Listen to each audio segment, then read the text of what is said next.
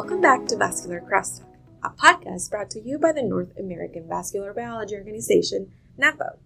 This time, we want to welcome Dr. Ke Yuan, who is an assistant professor of pediatrics at Boston Children's Hospital and Harvard Medical School. Ke received her PhD in biology from Temple University and was then a postdoctoral fellow at the Division of Pulmonary, Allergy, and Critical Care Medicine at Stanford University.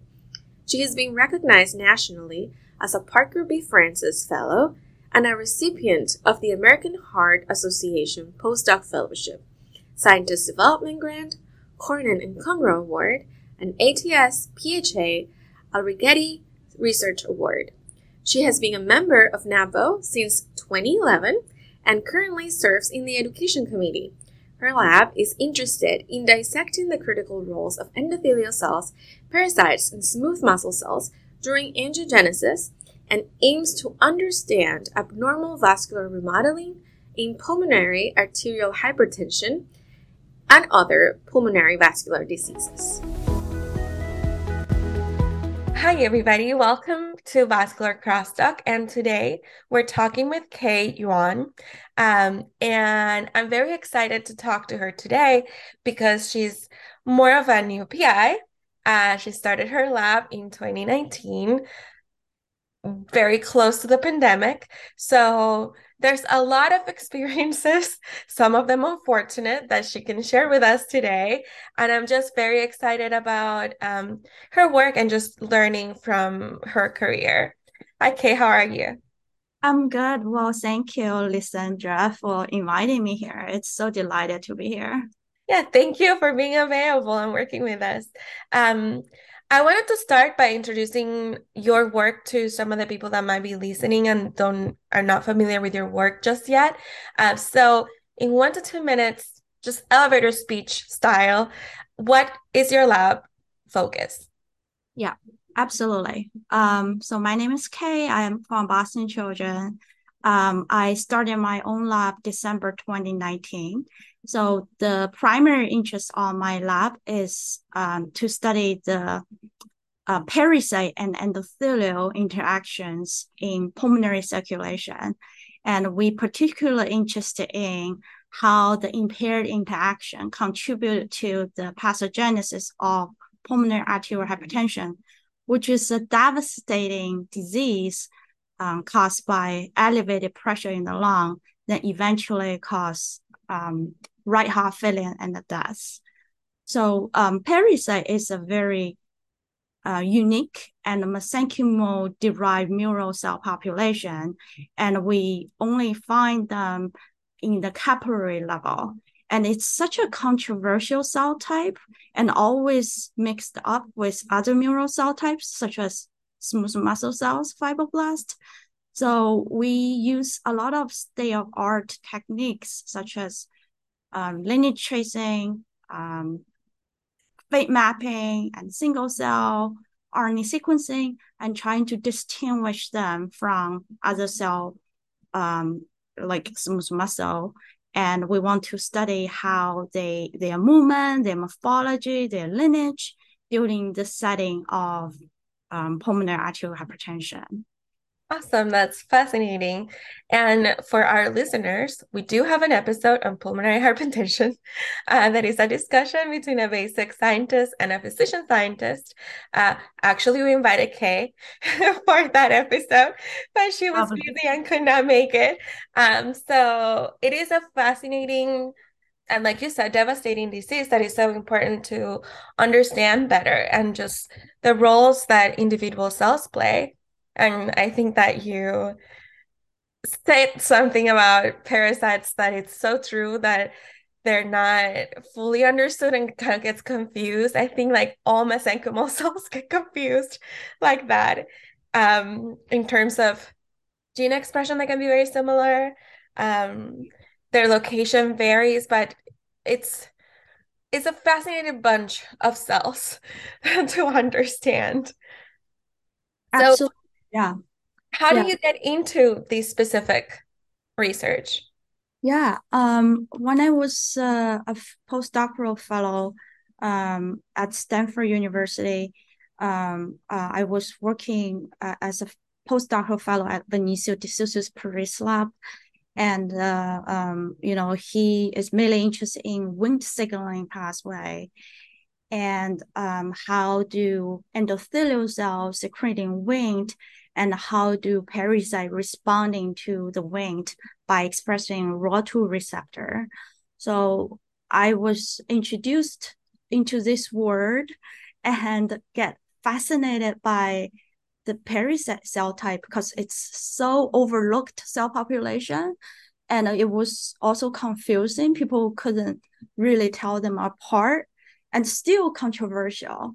So that's why I there's like not much study. Most of the parasite study are coming from neuroscience. How do blood-brain barrier being formed and how do parasites contributing to, you know, regulating the homeostasis of blood-brain barrier. But pulmonary parasite is, they're almost minimum, like being known about this population. So I just decided, oh, let's look into this population. So we characterize markers, I know there's no unique markers, but CSPG4 marker, we use that to trace the parasite dominant cell population. Right. And we subject this CSPG4 TT tomato reporter animal under hypoxia. Then we found it's just a very simple design experiment. You have this labeled animal under 3-week chronic hypoxia versus the animal without any hypoxia exposure. Then you do the precision cut long slices. Then you do the tissue clearing. Then you could stain and trace those reporter cells, which are parasite dominant cells. And we found those cells are no longer in capillary bed. Those reporter cells are located on arterioles and they wrap around arterioles. That just make this story, like the entire project and story, fascinating. Like, why do these cells move? Right. And the other fascinating part is if we move these animals after exposure to hypoxia back to normoxia, we call it a recovery model. Those parasite labeled cells move back to capillary. Oh. It's like this all movement, it just interests me greatly. Like I want to study cell population. Why do they have such a dynamic movement there? So it's not like they differentiate and go to the arteries. They still retain their identity because they are able to go back. My hypothesis is that is yeah. So it's like under hypoxia, they are no longer in the capillary mesenchymal area. They somehow a fraction of the population were wrapping the arteriole, but their morphology is like somehow in between parasite and smooth muscle. Under like just normal condition, these parasites have oval cell body and the long processes and covering about 4 or 5 capillary networks. And under hypoxic conditions, those cells found on arterioles, yeah, they kind of lose that long processes. They become shorter, and they have this similar morphological appearance. They are more like spindle kind of shape. So it's fascinating. It was, we were proposing they become smooth muscle cells and the cytokine CXCL12 pathway is being activated. So my lab has been continue this work and trying to figure out their lineage change, why they move and why they move back under normoxia. So that's, a lot of good work on the way. Yeah, that's really interesting. And I studied along, so I think it's just fascinating and I could just keep asking you questions about it. But I promise that we will focus more on your career, less on the science. But it's just so interesting. I just find the lung is such an interesting organ. So that is mostly how you got into the specific field that you're in now, while you're studying in your lab. But how did you get into science in just to begin with? Oh, in general. Oh. Well, when I was a kid, I always just like science class. I'm very like typical like STEM major student, I will say. I like physics. So I also like mathematics. So I do spend a lot of time figure out how microscope work. So I like to, you know, a good part of my lab is to develop advanced techniques in microscopy, like how could we get high resolution images. In general, I like art. I like painting. Yeah. I like graphic design. I also like science a lot. I still remember the first time in a biology class in college, you know, we talk about mitosis. I see the plant cells, you know, separating, and we could see the chromosome by staining. I was like, wow, that's so interesting. Like, how could a microscope show us such defined and meticulous structure? Yeah. You know, I was just get into it, like, totally. You're a very visual person in general, like arts, graphic design, and really microscopy focused.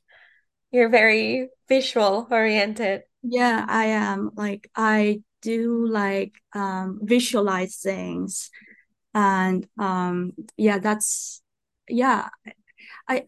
I'm not a scientist, I probably will become an architecture kind of person. Yeah. Yeah. I think this is a great time to do our word association game. I like to play this game where we're interviewing a PI. It's just to get to know them a little bit better. And it's really basic. I'll just give you a couple of words, and you can tell me the first thing that you think about when I say that. So we've just learned a little bit about your hobbies and the things you like. So I wanted to ask you, what's the last paper you read? The last paper I read? Yes. Wow, it's also imagery related. I read something about how to do micro CT for rats. That's the most recent article I read. Awesome. And what's your favorite model organism? Of course, lung. Mouse lung or rat lung?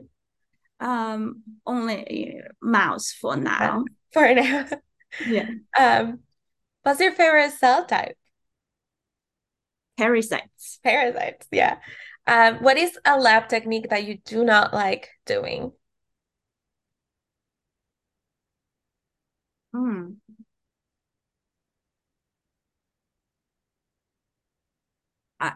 I would admit I'm not good at coding. So some of the bioinformatic analysis, I'm not enjoy doing it.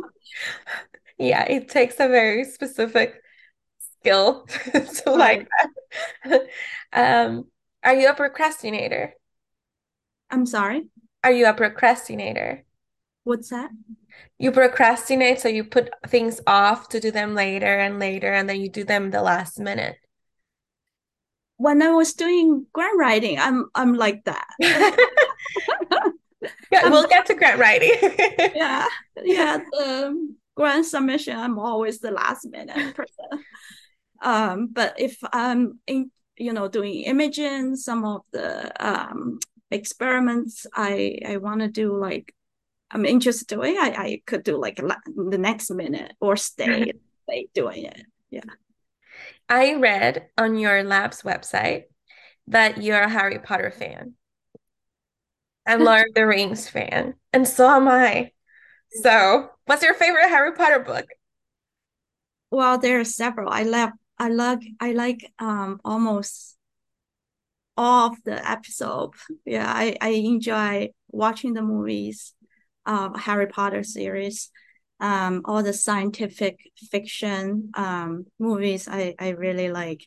The most recent one I watched is called Three Bodies. It's fascinating. Okay.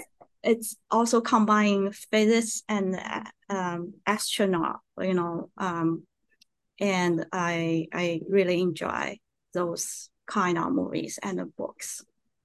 Nice. So game over. You won. Everybody wins in this game. I now that we got to just relax a little more and, get to know you a little better in terms of your career and what you study. Can you tell me about your experience of starting your own lab 3 months before the COVID shutdown? Mm-hmm. I definitely would like to share that experience.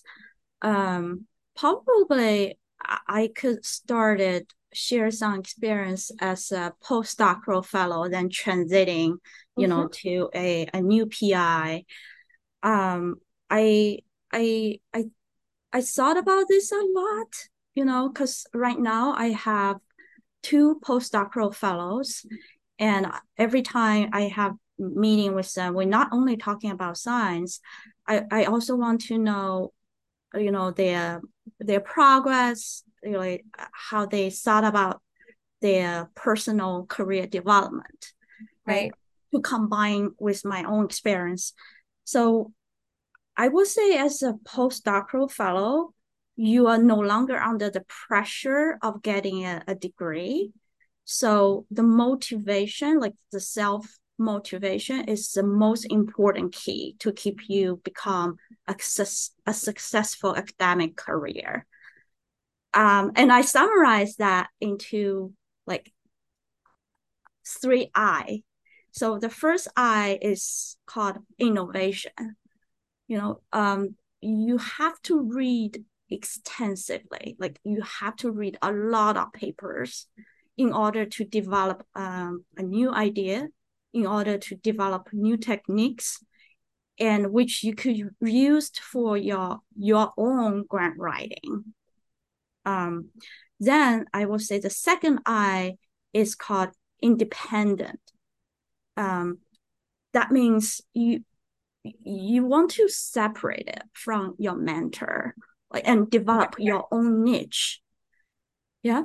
Then reading extensively and think critically could help you to develop an independent career path. And the last I will call it integrity, related with work ethics. Because as a fellow, as a postdoctoral fellow, sometimes you have different cell treatment time point. You may end up sometime off hour. Then you have to manage your time efficiently.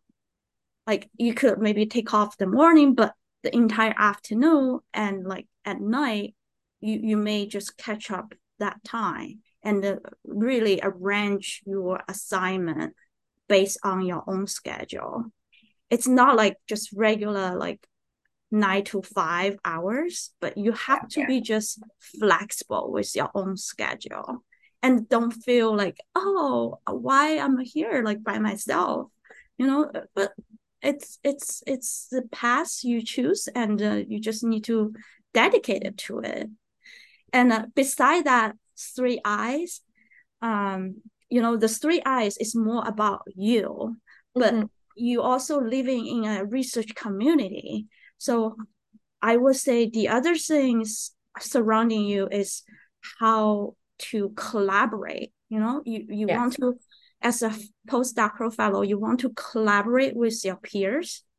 And I also tell my fellow too, sooner or later, you and I are no longer like, I'm your mentor, your mentee, we become colleagues, right?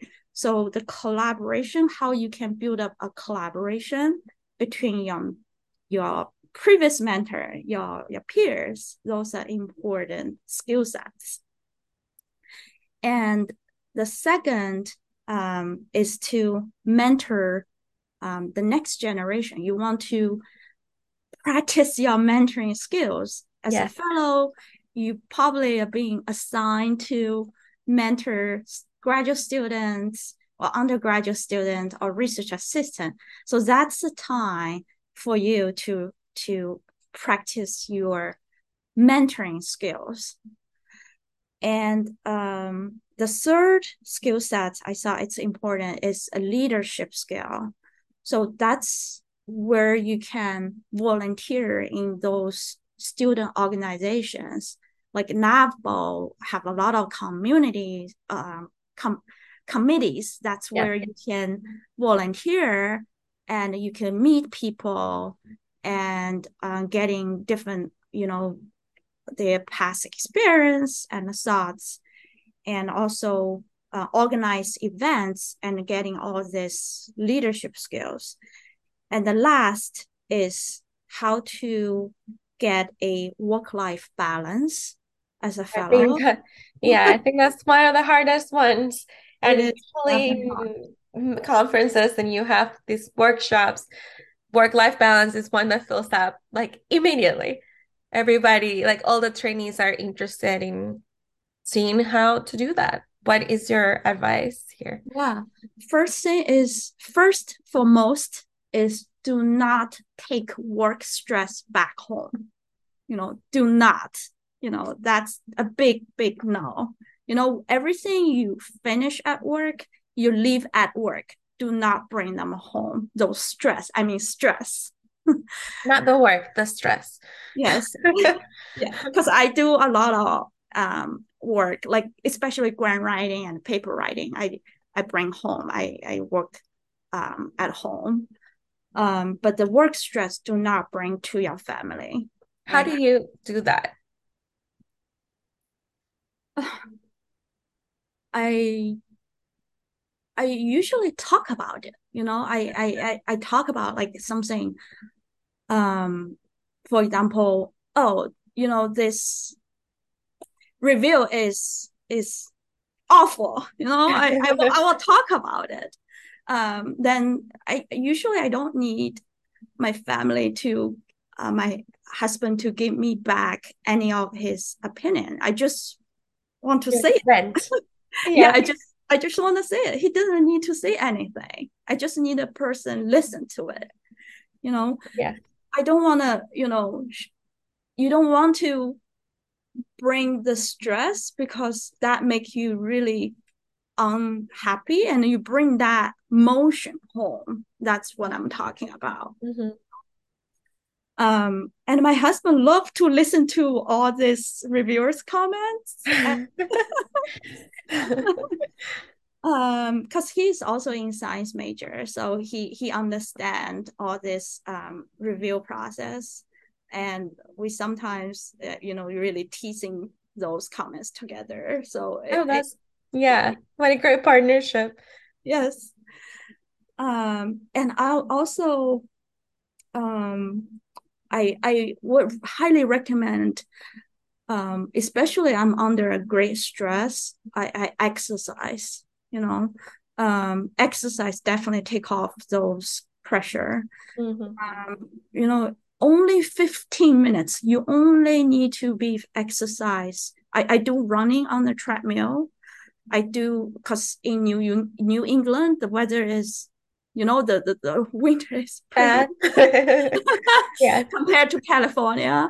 The winter is long. So I do remodel our basement into a small gym. So I bought a treadmill and I figure out if you constantly running just on a slow pace, even just pace 5, and you could run on the treadmill for 15 minutes and you started to sweating, then you go back to write grant again. It definitely help you, clear your mind and on the right track.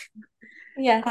And I definitely would recommend, exercise at least 2 or 3 times per week, doing the weights or. Yeah, I think that's just great. Just life advice. It seems to be like it's health advice. Just stay healthy. It helps with staying happy and with your, your mental health. It really does. Like exercising helps a lot with your mental health. Yeah, yeah. And if you keep doing that, about 21 days, I read a report saying if you could consistent doing the same thing for 21 days, you kind of get as your habit, So for me, if around I usually exercise in the afternoon. So around 4 o'clock, I really, my biology clock is telling me, hey, Kay, you need to go just run that 15 minutes. So I kind of forming that little habit for myself. Yeah. So I highly recommend that. And also most of the fellows, if you don't have 401k, you could think about, putting your money in Fidelity or, if you, of course, we're busy, so you don't have time to watch the stock market. I would recommend just put the money in Fidelity and that could build up your portfolio. Fidelity can sponsor us from now on. Hello. Please reach out.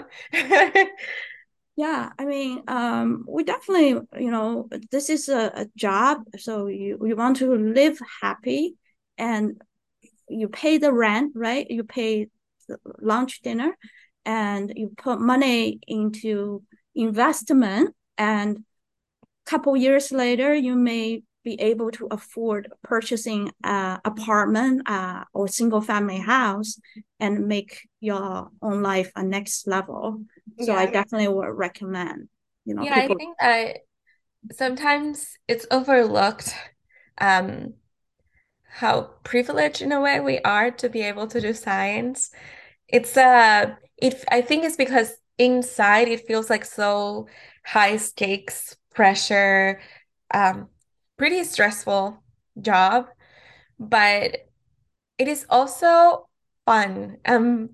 It's this mix between a career and a job, because our work is literally our career, and you actually do get to do what you enjoy every single day. So it's so fun. It's like not everybody gets that. And so we do. And it may not pay as well as, I don't know, a lot of other jobs, right? but it has all these other benefits. It's stimulating for us. Our minds are stimulated all the time, and you get to basically play all day and test out sometimes crazy hypotheses. And it's so lucky that we get to do that. I think it's really important to just take the time to acknowledge it, and also plan, how it is. And so, you have to think about how to achieve other things like work-life balance and financial stability within this career and things like that. It's very interesting that you bring up these points. Absolutely. And doing science is so rewarding, and people who didn't do doing science think scientist is so cool. And if you go to bank and you want to prepare for your mortgage, those officers love people who are postdoctoral fellow. They see a lot of potential in you, and you give you a lot of benefit. Normal people get 20% down payment, but as a fellow, because you're a PhD, you have a high degree, and you're a postdoctoral fellow, they only give only 10% down payment, as a high degree, high intelligent population. Mm-hmm. It's really, I think you're giving great advice to trainees. I want to summarize that a little bit. Mm-hmm. And you mentioned that There's three I's that you consider really important for postdocs, and that's innovation, independence, and integrity. And then other things that you consider very important in your career are developing mentorship skills, leadership skills, and then work-life balance that we discussed a little bit. Is this advice that you always had, or do you wish that someone had told you these things to you as you were a trainee? Right. I wish somebody could tell me when I was trainee. But when I look back, those are the things I think are critical to, you know, if you want to stay in academia and want to transit into a principal investigator, those are the criteria. I think it's important for you to develop because postdoctoral training is also very short. It's only 5 years. And getting all this, perspectives from you, I will not waste any minute, if I look back to get me, ready for as a PI, Yeah.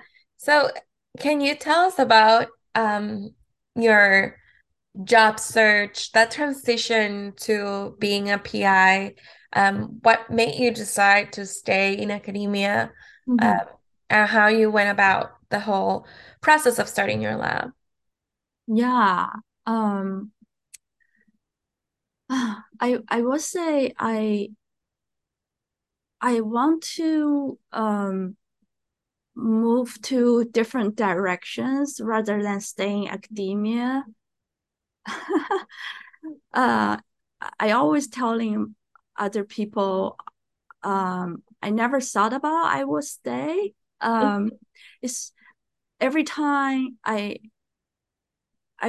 always feel, this grant writing is so difficult, and after I write a grant, I always get it.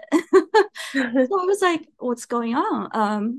So when I applied K99, I didn't get funded. So I was like, so if I don't get funded, there's no reason for me to stay, it's because the market is so competitive. But in the meantime, I applied while I applied in K99, I also applied American Heart Association. By then, it was called SDG, Scientific Development Grant. I didn't get K99. I received SDG, which made me staying another 4 years. I was like, okay, I got this. That means my science is great. So that's why I stayed. Then I also applied a very prestigious grant, which is in pulmonary research field.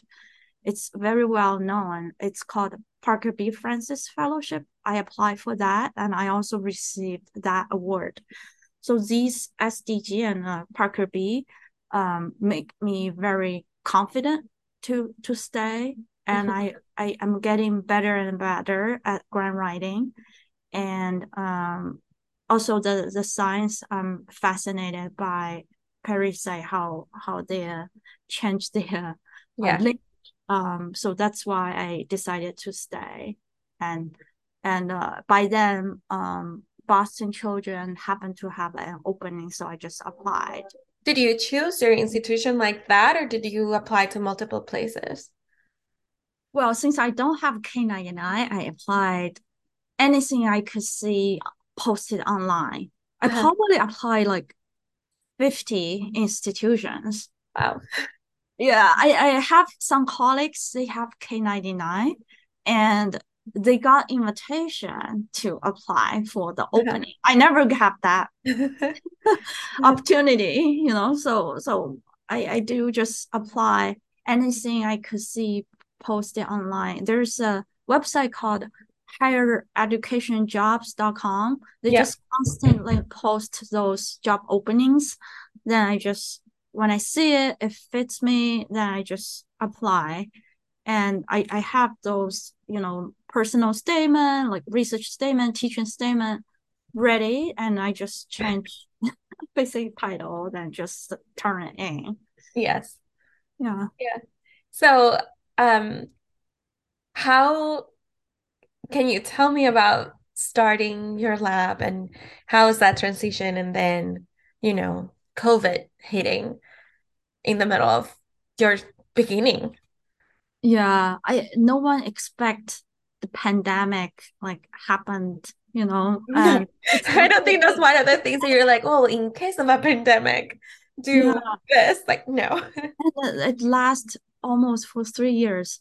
And I moved to Boston Children's in December 2019, just 3 months right before the pandemic.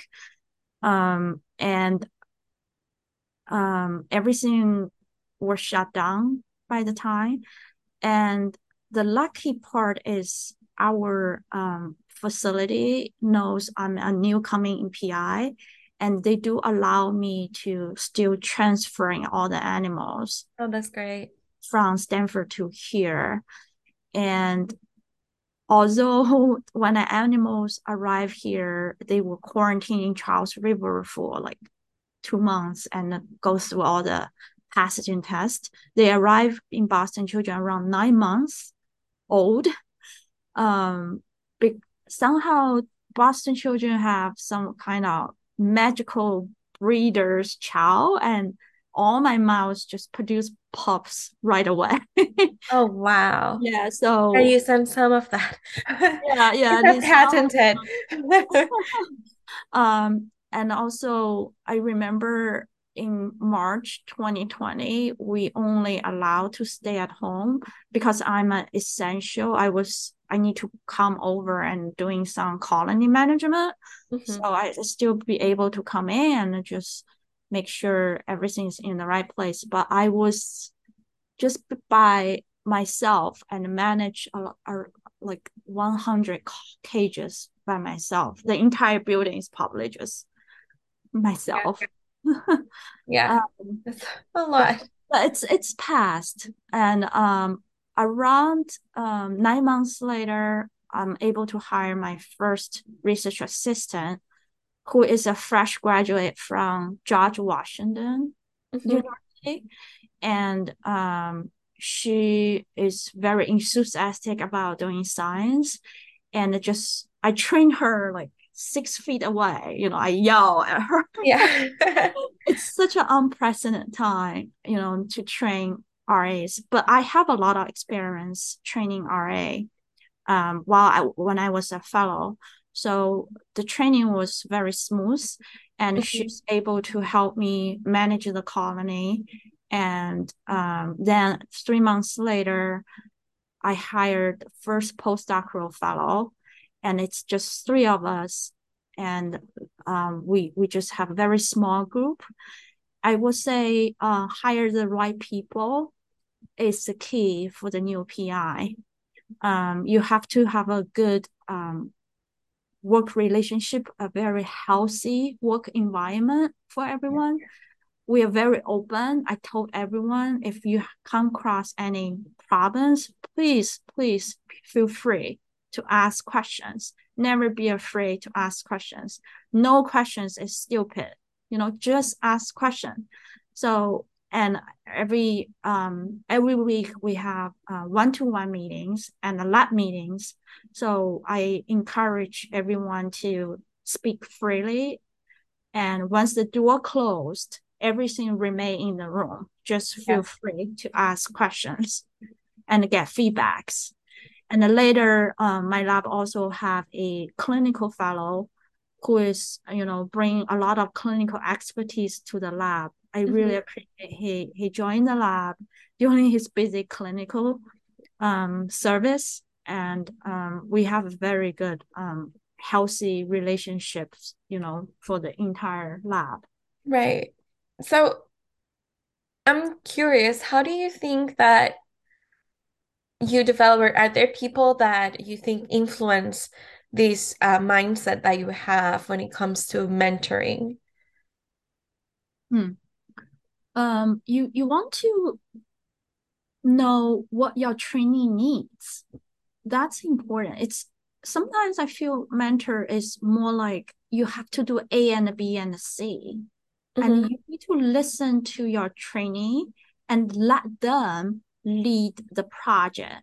Then you, if you think the direction is maybe could be twisted a little bit, you encourage them to read more. And it's a mutual communication. It's not like you force somebody to do something. Everything is motivation driven, mm-hmm. and you help them walk them through into the right direction. In the meantime, you also, as a mentor, you also need to read a lot of work and make sure you gave the correct direction.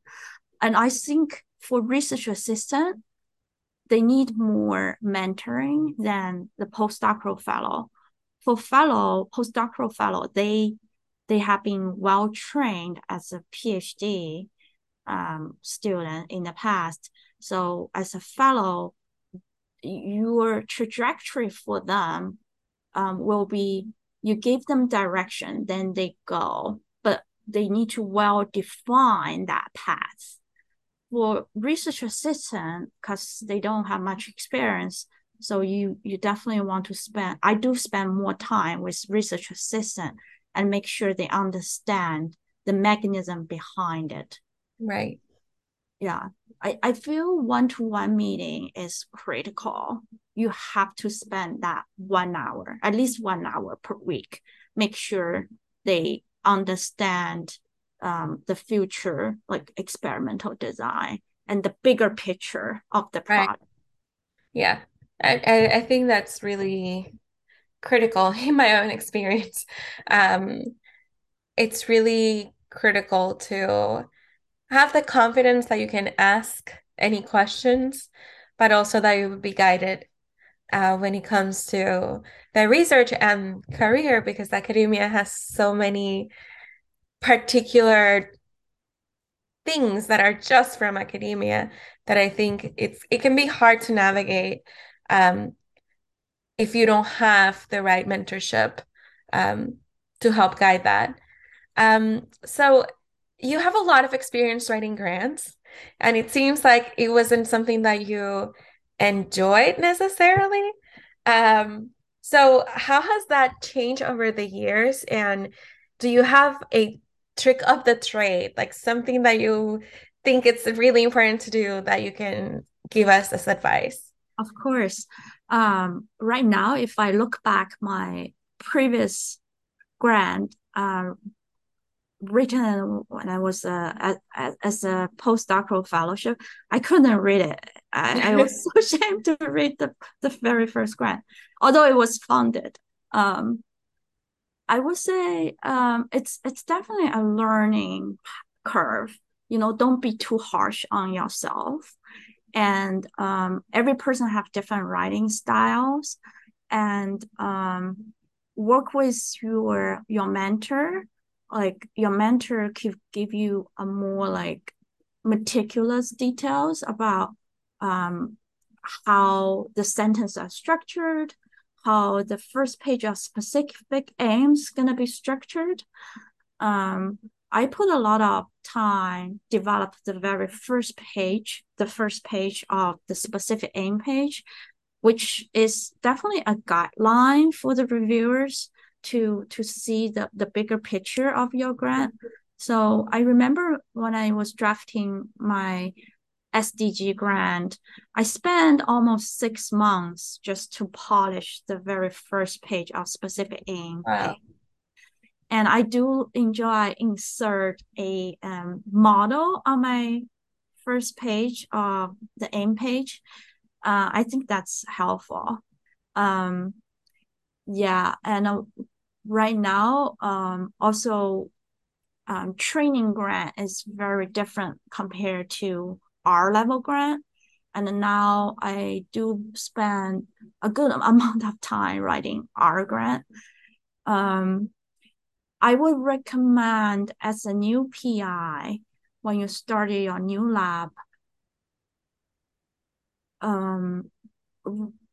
writing R-level grant is not fun, but that's something you have to do. you know, to maintain the daily cost, all the cost from the lab, you have to write our grant. NIH have been supportive for the early stage investigator. For the first R01 grant for ESI investigator, I felt it's easy to get, because you get that 10 percentile benefit. Mm-hmm. But for the second R01 grant, which right now I'm trying to get my second R01, it's difficult, I would say. I'm still trying to learn how to get the second. There's a lot of strategy involved, such as you could invite another investigator as a multi-PI, which could help you strengthen your scientific impact. And well, coming back to the R, would you like to talk about more for the K grant or the R level? Either grant? I think it's, do you think they're very different? I think they are very, very different. Okay. For the K level grant, you probably could share your own experience too, yeah. which is for trainee. So your personal statement, your mentor statement will weigh about 50% of your grant. Your science will weigh another half, you know?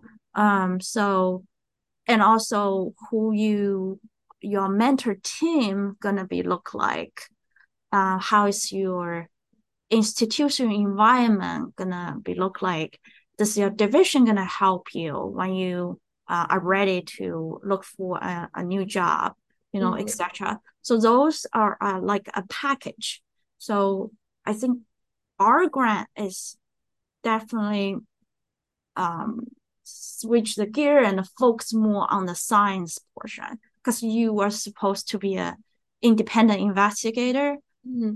And your science will be weighed like almost like 90%. Right. So there's no mentor anymore. You're on your own feet. Like, how would you lead as an independent investigator as a group to develop a new project? And that project should have an impact for a couple decades, you know. Right. So that's a more bigger picture. Grant. Mm-hmm. Mm-hmm. Yeah, I can totally see that difference. And so would you say that your trick of the trade is focus a lot and think about that specific aims page? I would think so, yeah. For both K and R, your first page, I believe reviewer spend a lot of time reading that first page. That's important to make sure it's the best of the best. Right. Yeah, that's great. So I think we are wrapping up, and I would like to get from you, where do you see your field going in the future? What are you most excited about? Yeah, I will definitely would say the translational part of my research, I will be very excited about.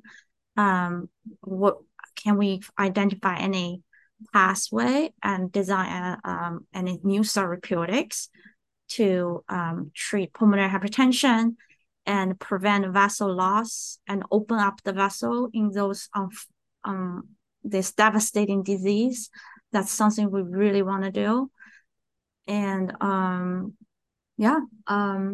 hopefully we can even characterize details in parasites and make as the cell therapy in the future, but that's gonna be in the long future, farther ahead. Yes. And those are very good things to be excited about.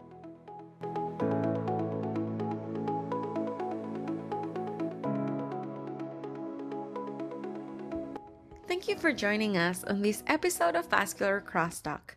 We would like to hear from you. Please let us know what you thought about this episode, future topics that you would like to hear about, and other people that you would like us to interview. You can reach out via Twitter @vascularbiology. We look forward to hearing from you.